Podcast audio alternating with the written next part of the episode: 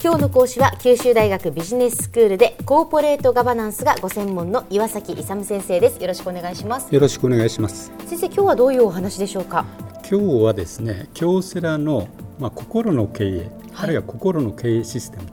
というところをお話したいと思います。はい。心の経営って聞いたことないですよね。初めて聞きました。経営のですね中心をあの心に置くんですね。でしかも、うんまあ、あの経営者も大事なんですけども従業員のあの心をうまくコントロールしているというところなんですけどもそれを中心としてあのうまく経営をやっていこうということで心の経営と呼んでるんです。けど、まあ、それについてちょっとご説明していこうということなんです、はい、一般的にまあ心というと感情とかそういうような一般的なイメージありますけど、まあ、哲学とか宗教でいくとですねちょっと理性心とかあちょっと難しく言うと霊性心とか言うんですね。でちょっとそれは霊性心とか言うとちょっと変な神がかったような言い方になるんでちょっと戻して本心良心とかありますね、はいはい、ああいうのもですね哲学とか宗教ってあの一番重視しているのはですねあの経営判断をするのに人間として何が正しいかというこの京セラのフィロソフィー哲学があるんですよ。だから判断に迷った時は人間として何が正しいかという時に心を使うんですね、はい、心。そこのとこで使う心っていうのは理性心とか本心良心なんです。単なる感情じゃない外欲が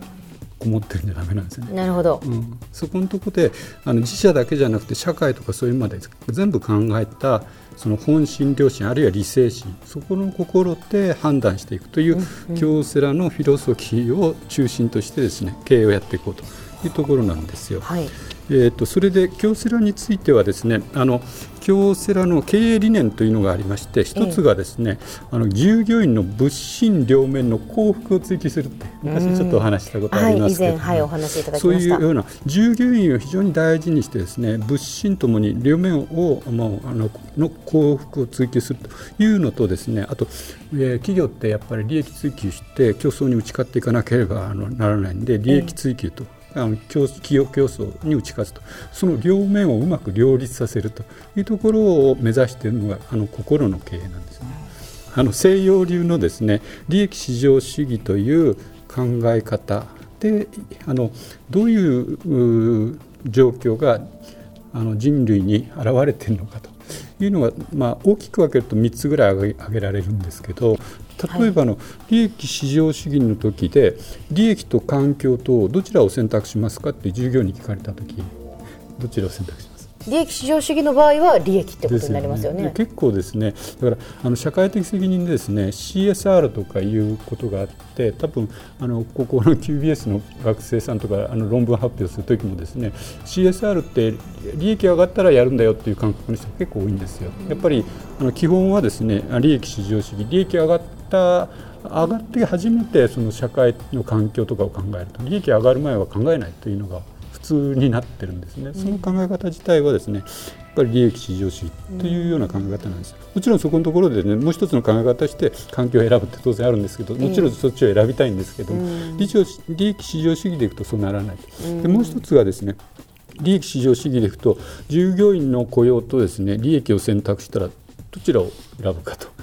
それはやっぱり利益っていうことですよね。うん、そうなんですよ。残念ながらですね。で日本的に言うとですね、日本的経営っていうのはもちろん雇用の維持って利益上がらなくてもですね。雇用を維持するっていうのはもちろん日本的経営なんですけど、ええ、英米流の考え方はそうはありませんので、はい、雇用よりも利益の方を選択しちゃうと、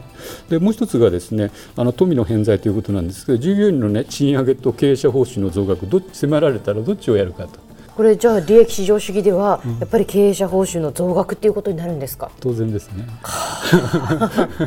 だから従業員は安くても我々経営者がこんなにいっぱいリーダーシップ発揮して世界を飛び回ってやってるからあのあれこう会社が成り立ってるんだというような感覚ですね。うん、そうすると富の偏在がどんどん起きてきてそうですね、うん、これではやっぱりですねこのアメリカ流というか西洋流のですねあの利益至上主義では現行の 人類が直面している問題というのはあの解決していないということなんですね。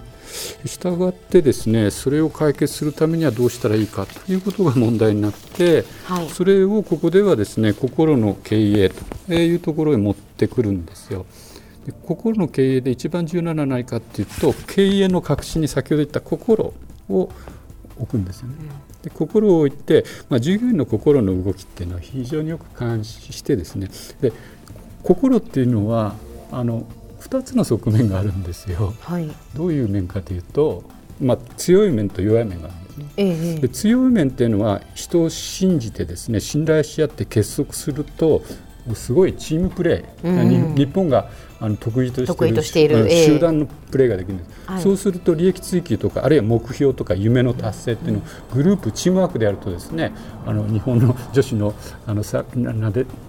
なでしくみたいな、ね、あれみたいに金メダル取るようなすごいことができる心の強い面と逆に弱い面っていうのがあってちょっと弱いと不正とかですね自分の欲っていうのを出し出しちゃうんですよ弱い側面は。からそこをよくしておいて強い面は伸ばして弱い面はちゃんと監視すると。できるだけ出さないようにシステムを作っておくと。いうことで、まあ、そういうことでですね企業の特に強い面で競争力をあの保ちながらですね、まあ、それを、まあ、経営システムの中にちゃんとそういうのを入れ込んでですねそれであの利益を上げながらあの従業員はあの、えっとですね、満足しながら働いてそれで物心、うん、両面のですね従業員の幸福を追求するというようなシステムが心の経営の基本的なところなんですね。はいじゃあここからは先生シリーズでこの心の経営システムについて お話をいただきます。えー、今日のまずまとめをお願いいたします。えっとですね、あの西洋流のですね、あの利益至上主義では現在あの人類が直面している環境破壊とか、えっと心の不安とか、えー、富の偏在というのはあの解決できなくてむしろ東洋流のですね考え方の心の経営ではそれが可能であるということをこれからお話したいと思います。えー、今日の講師は九州大学ビジネススクールでコーポレートガバナンスがご専門の岩崎勇先生でした。どうもありがとうございました。ありがとうございました。さてビビックモーニングビジネススクールはブログからポッドキャストでもお聞きいただけます。過去に放送したものも遡って聞くことができます。ビビックモーニングビジネススクールで検索してください。ビビックモーニングビジネススクールお相手は小浜もとこでした。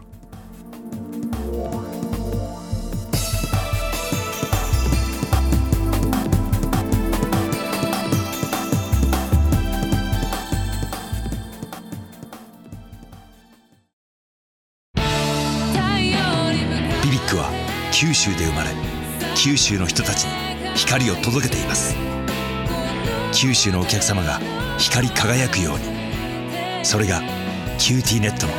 変わらない思いです。キラキラつながる QTnet。